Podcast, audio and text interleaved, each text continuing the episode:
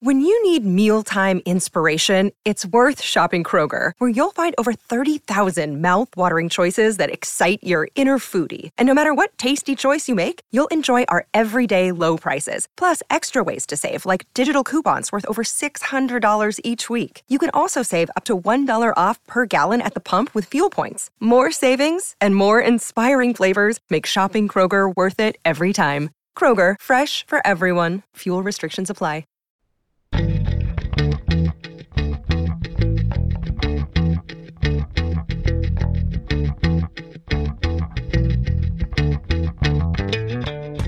Listening to All the Books, a weekly show of recommendations and enthusiasm regarding the week's new book releases. This is episode 408, and today we are talking about books being released on April 4th, 2023, and more. I'm Liberty Hardy, here with Danika Ellis, and we're coming to you from BookRiot.com. Danika, hello! Hello. I feel like we just did this, and that we also did this many months ago. Yeah. Yeah, time is strange. Yeah. Before we started recording, I was asking you about your vacation that you went on, and you didn't even remember because yeah. I was like, you went away between the last time we spoke, and you're like, did I? That's exactly how I feel all the time. I just got a new dog and now I Oh! have no sense of anything other than this dog who's been dominating every minute. what kind of dog is it? I didn't know this.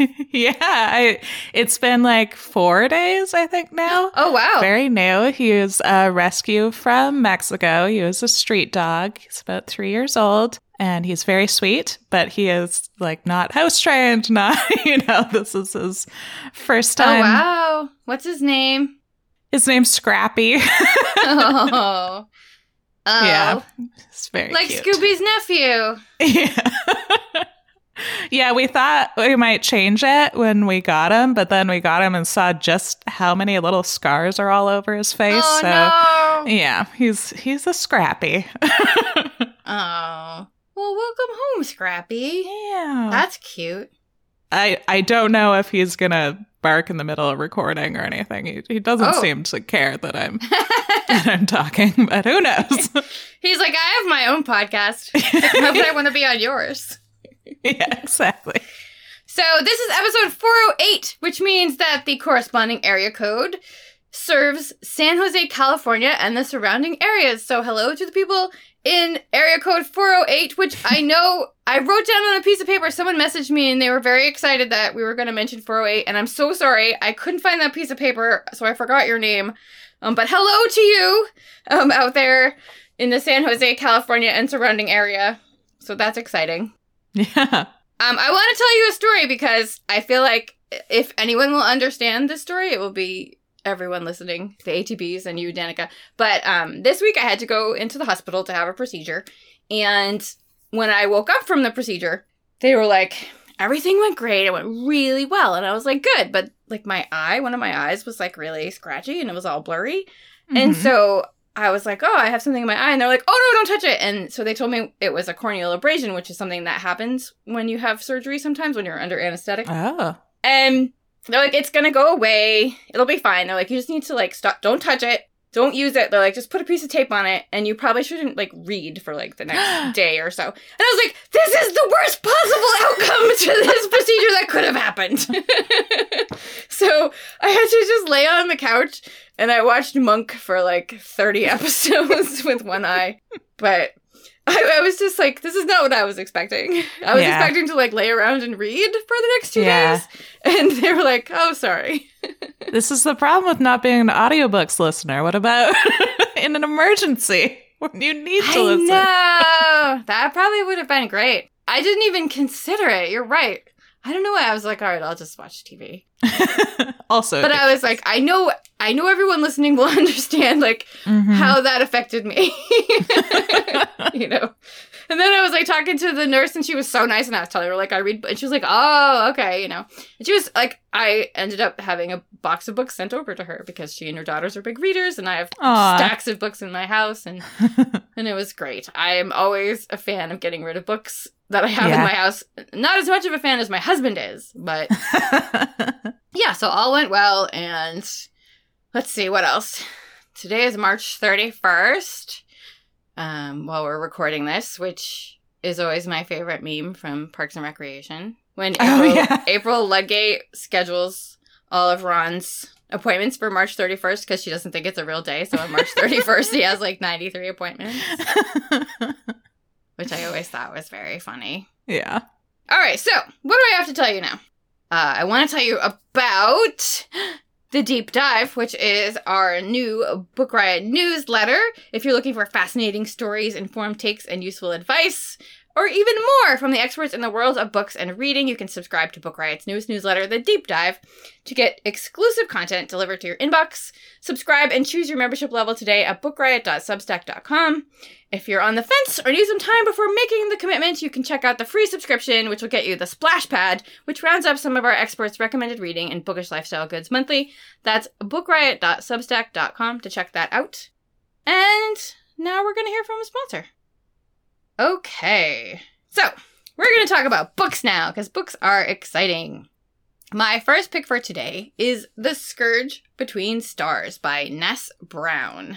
This is a novella which is in my new favorite subgenre, which I've mentioned a few times recently. It's the space mystery horror, like where something is happening on a spacecraft or like they find a spacecraft and they don't know what happened on it, like like something scary in space. Big fan of this. Very excited. I loved this. This is just a novella, so I'm just going to give you a little description because I don't want to give too much away. But it starts like the backstory in a lot of sci fi ship exploration stories start, where Earth is the worst. It's inhabitable, and humans left the, the planet like 200 years ago and set out to colonize a new planet. Like they had one all picked out.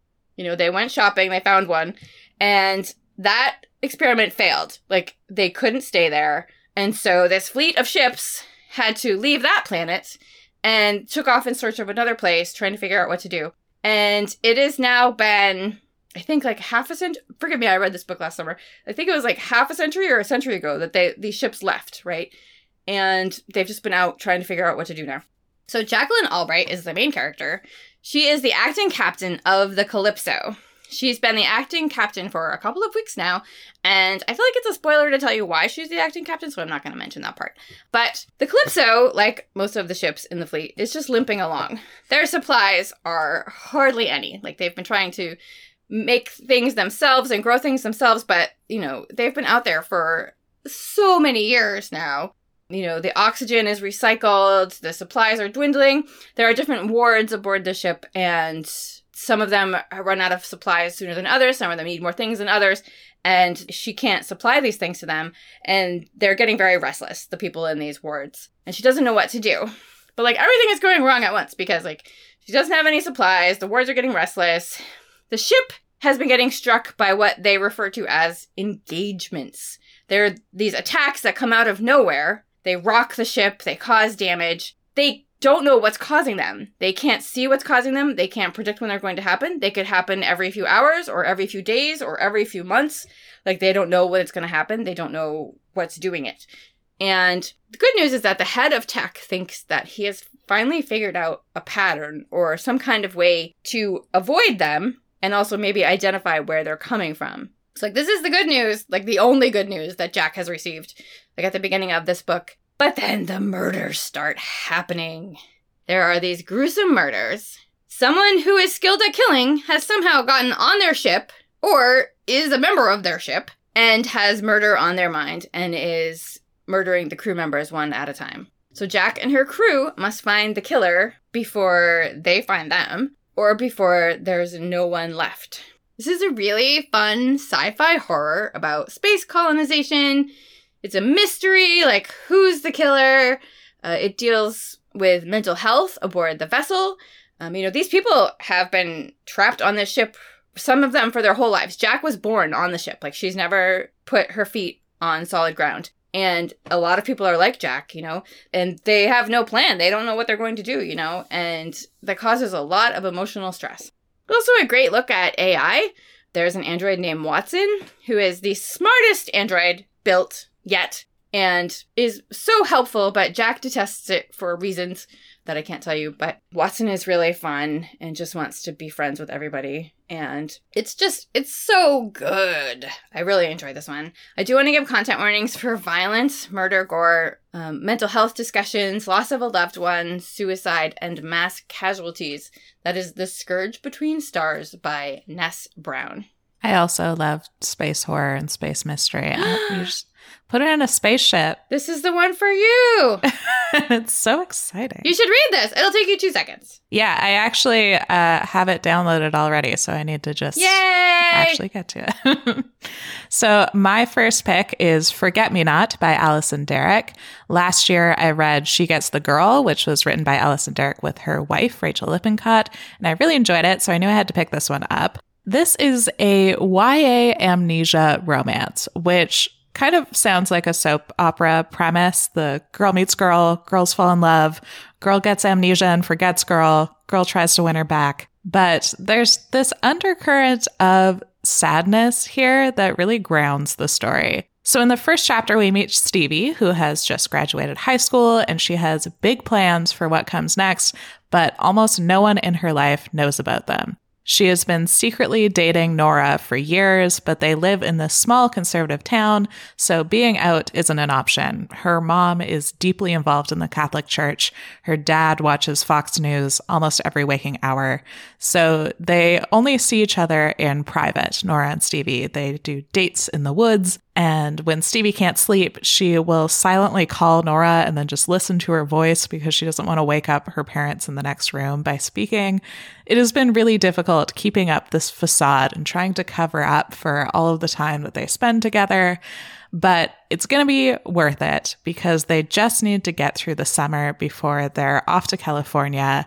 Stevie secretly applied to UCLA and got in, and then they can start their life together.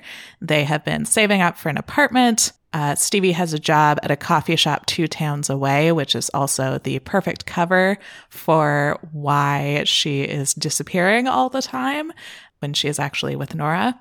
But then, after all that meticulous planning, one bad moment just erases everything that they had been working for. During one of their dates in the woods, Stevie falls and she is put into a medically induced coma. This is a really bad fall and Nora basically has to carry her out of the woods and then she is in a coma and when she wakes up she has forgotten the last 2 years entirely. She still thinks she's 15. She doesn't remember ever meeting Nora and she's left trying to piece together the time that she's lost. So for instance, she finds that she's distant with her parents now and she has no idea why that is. She doesn't know why she was alone in the woods when Nora apparently saw her and rescued her. And because she has deleted or hidden any evidence of her relationship with Nora so they wouldn't be found out, there's nothing for her to stumble on. She doesn't know about it at all. And then interspersed with these chapters are the unsent letters from Nora, who is explaining how heartbroken and confused she is by this situation. She knows that this version of Stevie doesn't have any idea that she's gay, never mind that she is currently in a relationship with a girl.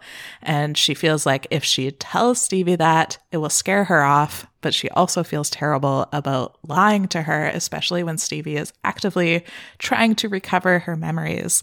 And then Stevie thinks that Nora is just a new friend and that it's really nice to hang out with someone that doesn't have any memories of her that she doesn't have. Both of them are hoping that if Stevie can retrace familiar settings and things they've done, that she will recover her memories, but there's no guarantee of that. I thought there was an interesting balance here between Nora and Stevie's perfect relationship pre coma and then their pretty hateful surroundings. Her parents and friends are all very conservative, and her friends make racist comments, even though Stevie is half Korean herself. And she doesn't know that they actually haven't really been friends for years and that she's just pretending to be friends with them to keep up this facade. So this is all really confusing for Stevie. And then there's Stevie's internalized homophobia as well. As she is befriending Nora, she is falling for her and totally confused by this. I accidentally read this all in one day because it's so compelling. Accidentally. I meant to just read like a chapter and then I was reading the whole thing. it happens. It's just so compelling. It's so absorbing. And it's really interesting because it sounds like it'll be, again, that soap opera plot, but it actually felt much more grounded than that. Definitely be aware of the racism and homophobia that is very present in the story. But with that in mind, I really enjoyed reading this. I will definitely be watching what this author writes next, and that is Forget Me Not by Alyson Derrick. Okay. My next pick for today is This Bird Has Flown by Susanna Hoffs. This is a romantic comedy of sorts about Jane Start. Jane Start was a singer. Well, I should say is a singer, but when she was 23, she had a huge single that went bazillion platinum and it was written and produced by this world famous musician named Jonesy and her life seemed like amazing for like a few moments, but it turned out to be a one-hit wonder. And now 10 years later, Jane lives in Las Vegas. She's living with her parents again and she's performing karaoke at bachelor parties where she is sexually harassed and embarrassed nonstop. And this is this is like she feels like this is like the bottom for her.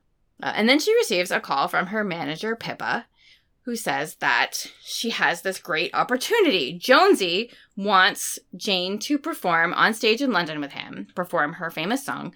And, you know, Pippa really recommends it. This is going to be a great opportunity for her career because now we're in the age of like everybody takes pictures and films everything and she'll be all over the internet and people will be like, oh yeah, Jane, and it'll be great.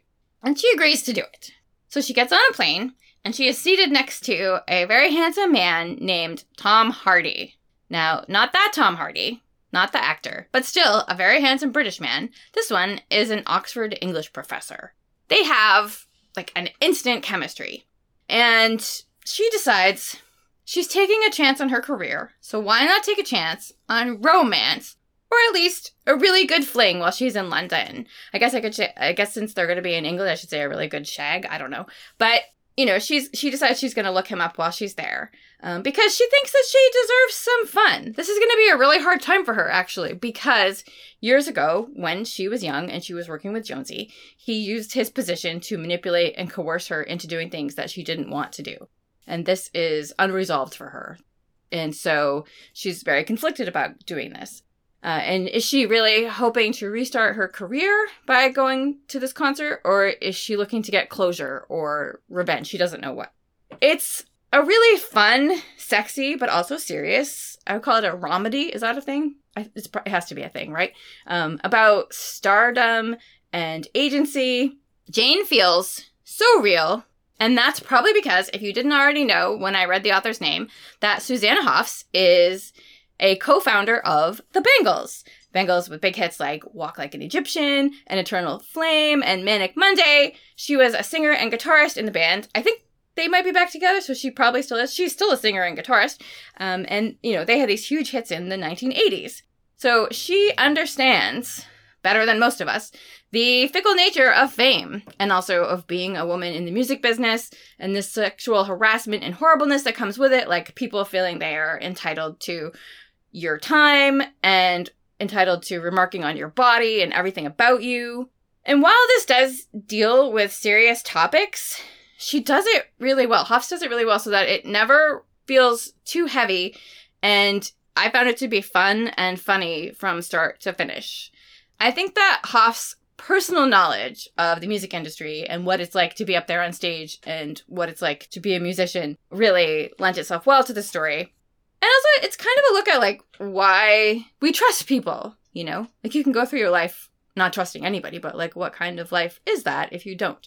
It's really light and charming. I do want to give content warnings for sexism, sexual assault, sexual harassment, disordered eating, body shaming, chemical use and abuse, and infidelity. This is This Bird Has Flown by Susanna Hoffs. It sounds super interesting. I love the idea of just following someone after a one hit wonder. I guess that's why there's all the where are they now articles because yeah. it's it's so interesting. yeah, I think you know the general public is obsessed with you know if if I'm not famous, then what's happening to the people who were? You know, and I have like this thing where I don't know. I, I guess it must be jealousy. I is it jealousy? Like you're already talented and you sing and you and you play the guitar and now you can write books well. Like ah, save some for the rest of us. yeah, I totally get that. All right. My next book I want to talk about is Ay, Mija, a graphic novel, My Bilingual Summer in Mexico by Christine Suggs. This is a YA graphic novel that is based on the author's trips to Mexico as a kid and teen. Christine is 16 and spending the summer with their grandparents and other family in Mexico. Their mother is a first generation Mexican immigrant and their father is a white American. They live in Texas. Christine spends most of the year with their mom, father, and aunt, their mom's sister, and they struggle with feeling like they don't really fit in anywhere, that they're not white enough for the US and not Mexican enough for Mexico. Christine has much lighter skin than their mother and brother, and they don't speak fluent Spanish. And that's why they often feel like they don't fit in in Mexico. But although they feel overwhelmed when they first arrive, Christine soon begins to feel a sense of belonging in Mexico, including by being more comfortable and confident speaking in Spanish. I really enjoyed this one, and I found myself thinking a lot about how happy I am that we're finally seeing these sort of stories get mainstream publication. I feel like it's really only in the past few years that this has been happening. Christine is queer, non binary, fat, and mixed race. This book has a mix of partially translated Spanish and completely untranslated Spanish included. As someone who doesn't speak the language, I felt like I was being put in Christine's shoes, having to muddle through some conversations I didn't understand, which I think is really effective for this story. It would be interesting to compare the reading experience if you are fluent in Spanish, because there's definitely a lot that I completely missed. But this combination of intersecting identities as well as untranslated Spanish is something that just wasn't happening, as far as I know, in mainstream publishing again, just a handful of years ago, especially with a YA audience and especially in a graphic novel, which is more expensive to produce. It makes me really happy that we're finally getting these sort of stories that publishers are investing in this sort of story. The focus of the graphic novel is Christine coming to terms with their own identity including dealing with internalized fat phobia and worrying about coming out to their family, on top of trying to figure out their own cultural identity and what it means to them. One fun detail is that there's just this tiny little Christine figure throughout that seems to be their inner voice that is cheerleading for them when they translate Spanish and offering an optimistic view when they feel self conscious. It's really cute. We also get a look into Christine's mother's immigration story and how isolated she felt in the US when she first came over. Eventually, her sister came over to join them and help raise the kids, which was a huge help. But because she is undocumented, she can't ever join them on their trips back to Mexico. So she hasn't seen her parents or other family in years. We also get a few bits of Mexican history, especially addressing the impact of colonialism. One interesting thing is that Christine is described with they them pronouns and as non binary on the back cover, but that isn't explicitly named in the book itself.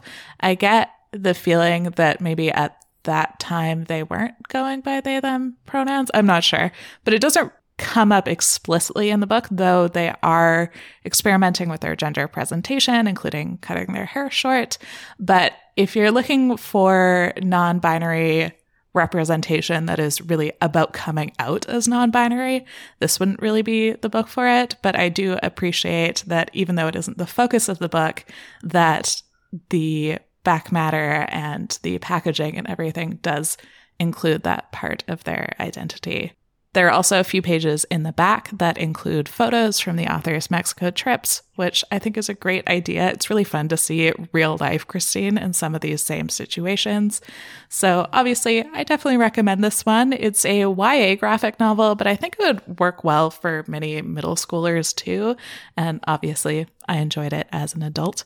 And that is Ay, Mija by Christine Suggs. Okay, those are books that we've read that are coming out today that we enjoy. And now we're going to talk about a few more of today's releases that we are excited about but haven't necessarily read. I'm really looking forward to reading this debut novel that I have heard amazing things about. It's called Carmen and Grace by Melissa Coss Aquino. It's about two inseparable best friends in a Bronx neighborhood, these two young girls, Carmen and Grace. And when they are young, uh, their lives are marked by abuse and neglect. And eventually, a woman named Durka takes Grace into her home and, you know, by proxy, also Carmen. And she kind of becomes the mother that they didn't have or they don't have. But it turns out that Durka is a drug lord. And when they're older, she dies suddenly, and according to the blurb, mysteriously, and Grace must take over the business. This is what Durka has been teaching her over the years. But it turns out that Carmen is pregnant and she doesn't want Grace to take over the business. She wants them to quit this life and start a better one somewhere else for the baby. But Grace is torn between the life she has been raised to live and her best friend. It sounds amazing. It sounds amazing. I'll probably read it like this weekend. I've seen so many people talking about it on Instagram and on Goodreads. Um, and there's always the word crying in there somewhere, or sobbing, which sounds fun. I'm a huge fan of crying while you read. It's really cathartic. So I'm really looking forward to Carmen and Grace by Melissa Coss Aquino. That sounds really fascinating. I, I don't know why I haven't yeah. heard of it. I've, you've seen it everywhere. I don't think I've seen it at all. Yay! Yeah. Now you have. now I have no excuse. Yeah.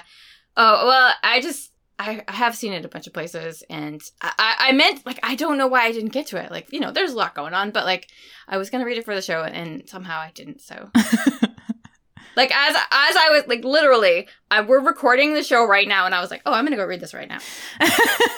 like like I can't just stop what we're doing, but my brain was like, right, right this second. let's let's do it now. My brain drives the car, and I just you know, and sometimes I have to be like, pull over. Yeah, I understand. All right, one of the ones that I'm excited about is Not Too Late Changing the Climate Story from Despair to Possibility, edited by Rebecca Solnit and Thelma Young Lutunatabua. I follow some climate activists on social media who have explained how climate change nihilism or hopelessness or despair is just the latest tactic of fossil fuel companies. So, first, it was denying climate change, and then it was downplaying it. And now they're saying it's inevitable and it's not worth even trying to do anything about. It is in the interests of powerful people who want to maintain the status quo and the current systems of power for us to believe that it's too late to do anything to fight climate change. And that's exactly what this book is addressing about moving conversations away from the hopelessness that leads to apathy and instead looking at solutions. This is an anthology with a wide range of contributors, including climate scientists, poets, indigenous activists, and organizers. I know Adrienne Maree Brown is one of the authors, and I have always found anything that I've read from her to be really thought provoking. So I'm looking forward to that one, especially. This is an invitation to imagine the future differently and to take action. And it's supposed to be really accessible and engaging with short essays and illustrations throughout. And it offers ways to connect to hope and recognize that giving up is not an option. From reviews, this looks like a great way to reconceptualize climate change activism. It talks about how despair is an emotion, not an analysis. Some of the essays also address the work that's being done now, the solutions that have already been found. I definitely need to pick this up because for sure I have felt that climate change despair and helplessness, and this looks like a great way to redirect that into something more useful and that's Not Too Late, edited by Rebecca Solnit and Thelma Young Lutunatabua. Okay, before I tell you about my other pick, we are going to hear from a sponsor. All right, so you've probably heard about my other pick because it was picked up already to be uh, I think, a series. And so it's been all over the Hollywood Reporter and Deadline and all this stuff. Very exciting. It's called Natural Beauty by Ling Ling Huang. And it's about a daughter of Chinese immigrants who is a talented piano player, like the top of her game. And she has to quit the orchestra to care for her parents after they are injured in an accident. She ends up getting a job at a high end beauty supply store. I also want to say I'm saying she because uh, the narrator of this book is unnamed. So she gets a job at a beauty supply store. And soon she is surrounded and dazzled by wealth and also the products and their uses. She becomes close with the owner's daughter, and everything seems fabulous, but then she soon discovers the dark side to the beauty industry. This is supposed to be a very exciting debut. I'm excited about it. Like I said, it's being made into a show. And also, Huang is a talented violinist, actually, a Grammy winning violinist. So, knows a lot about the music industry. As I was talking about with the Hoff, very excited to read fiction written by people who know about what they're what they're talking about in the books. You know, everybody can write about everything like amazingly well, but it's fun when you realize like the people writing the books know about this specifically. It is called Natural Beauty by Ling Ling Huang. That one I have been hearing a ton about. I'm excited about. Yes. okay, and the last book I wanted to talk about is The People Who Report More Stress by Alejandro Varela. This is a short story collection from the author of The Town of Babylon, which was a finalist for the National Book Award. And I've heard such good things about both of them. I want to pick them both up. I know Book Riot writer Laura Sackton recommends them, and I always trust her recs. This looks like a set of connected stories, mostly following queer Latina immigrants in New York City, that all deal with how politics and power systems weave into people's personal lives. There's a story of a queer man speed dating to try to find a partner who matches his radical politics, and unsurprisingly, speed dating by rapid firing charged political questions often doesn't end well. There is a childcare worker who is teaching kids Spanish by using Selena's music, who is fascinated by the lives of the wealthy inhabitants of a nearby co op building. There's a restaurant worker who is selling designer clothes to his friends and family to try to afford a move to the suburbs. These stories are described as humorous, sexy, and highly neurotic, dealing with racism and class conflict, as well as parenting, dating, and more. The connection point between them is an interracial gay couple, Gus and Eduardo, who we revisit in different times, in different contexts, to see the messy complexity of their lives. I love fiction that deals with systemic injustice and how that affects the everyday lives of its characters. So I'm really excited to pick this one up. I just really like political, especially radical leftist political characters. I always like reading that kind of fiction. I find it fascinating.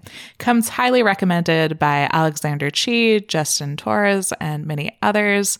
And that is The People Who Report More Stress by Alejandro Varela. I'm really looking forward to reading that one. Yeah. It sounds fantastic. All right, so those are books that we have read or are interested in reading. And now it is time for the paperback release lightning round. There are so many good books out in paperback today.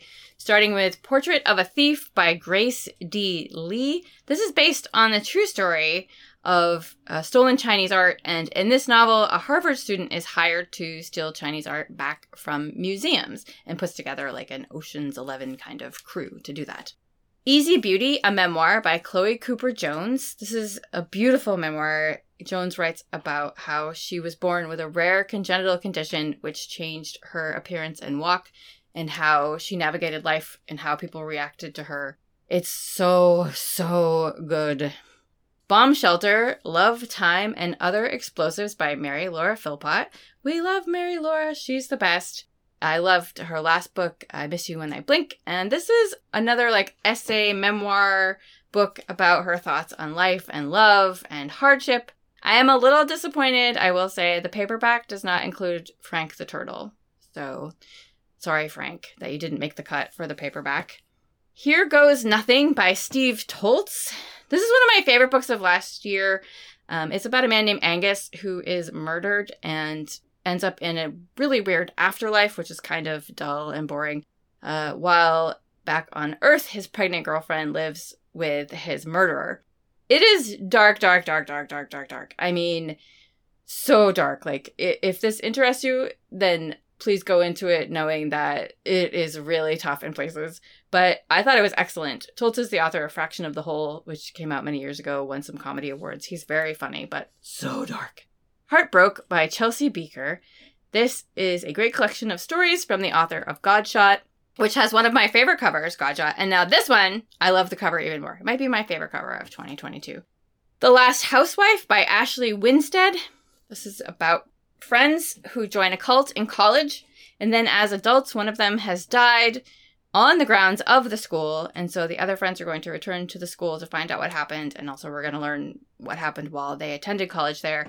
Um, this book, by all accounts, is banana pants. I saw it all over Instagram, people saying, like, read this book, but oh my goodness, at your own peril, because apparently, even the blurb calls it a pitch black thriller. This one has all the trigger warnings and just sounds so wild. Four Treasures of the Sky by Jenny Tinghui Zhang about a Chinese girl in the 1880s American West who is trying to survive. This one, I read this one as well. Excellent, excellent. Take My Hand by Dolen Perkins Valdez. This is based on a true story about a black nurse in 1970s Alabama who speaks up about the treatment of the patients where she works. Women Eating by Claire Kohda. This is a, they call it a literary vampire novel. It's about a young mixed race vampire who is interested in her father's Japanese culture, especially the food, but unfortunately for her, she can only ingest blood. Finding Me, a memoir by Viola Davis. Davis is the amazing award winning actress. This is her first memoir and was one of Oprah's book picks last year. The Immortal King Rao by Vauhini Vara but a child named King Rao, who was born in an Indian village and becomes the CEO of the world's biggest tech company and then eventually a world leader. And a few books out in paperback today paperback originals Punk Rock Unicorn, another Phoebe and her unicorn adventure by Dana Simpson. You know that we are big fans of these books. I think this is number 17. I forgot to write it down. It's either 16 or 17 about Phoebe and her unicorn friend, Mar- Marigold Heavenly Nostrils. Paradise One by David Wellington. Somehow I missed this one, and I might have to read this one next because it is the first in the Red Space series, and it's about a space colony that went silent and the ship that is going to investigate what happened there. Like horror and mystery in space? Yes, please. Anna Maria and the Fox by Liana de la Rosa. This is a romance in the Victorian era between a Mexican heiress and a British politician. I know some people at Book Riot are big fans of this one. They're already so excited, so I can't wait to read it. And The Insatiable Volt Sisters by Rachel Eve Moulton, about two sisters raised on an island and whose parents' divorce literally separates them. Now, as adults, one of the sisters receives a call saying their father has died and she has to return to the island. I don't know what happens there, but Gus Moreno, who wrote This Thing Between Us, which is a horror novel that I really loved, uh, calls it pure nightmare fuel. So I'm very excited for that. Um, and that's what I have for paperbacks today. Now, Danika, what are you going to read next? I think realistically, I'm going to read Zak George's Guide to a Well Behaved Dog because. Oh, Danika, I told you I'm really trying hard. I'm trying, but you know. I really like. I've watched Zak George's videos, and he seems to be a good uh, dog trainer. Very positive and everything, and definitely scrappy. Has some things to work on, so that, might, that might uh. help. We've we've already heard some things you're promising to read next or right the second. But what are you going to read next, Liberty? So, well, now I'm torn because I really want to read the abandoned space colony or whatever something empty space colony book that I just talked about, Paradise One. That sounds really mm-hmm. fun. Mm-hmm. And I really want to read Carmen and Grace. But I did just get one of my most anticipated novels of the year, so I'm going to go with that. It's Rouge by Mona Awad, the author of Bunny and so many other great things that I love. Uh, what was the other one that? Oh, All's Well. Her most recent one is one that I loved. And this one, apparently, weirdly, is also about a young woman who becomes obsessed with skin and skincare videos and beauty. So we got a little theme going on today. Yeah, very excited for that one. The cover is so strange and awesome. I love her. I could just go on and on and on about her today, but I'm not going to. so that is all for us today. You can go to bookriot.substack.com to check out the deep dive. Thank you to our sponsors. Thank you to our awesome audio editor, Jen Zink. You can drop us a line at all the books at bookriot.com. Tell us about your area code. You can find us online. Danika, where can they find you online? Uh, mostly at the Lesbrary, my website, but sometimes on Twitter at Lesbrary. All right. And I mostly hang out on Instagram at Franzen Comes Alive. And if you want to give us a treat, you can go to Apple Podcasts or Spotify or wherever it is that you get your podcast thingies. And you can leave a rating or review. It helps other book lovers to find us. And as much as we would love to tell you about more books today, we just don't have the time, but you can read about more titles out now in the show notes at bookriot.com slash all the books, as well as find a link to our weekly new books newsletter. And for more recs or general bookishness, check out bookriot.com, and don't forget to check out our full stable of podcasts at bookriot.com slash listen, or just search Book Riot on your podcast player of choice. And in the meantime, happy, Happy reading. reading.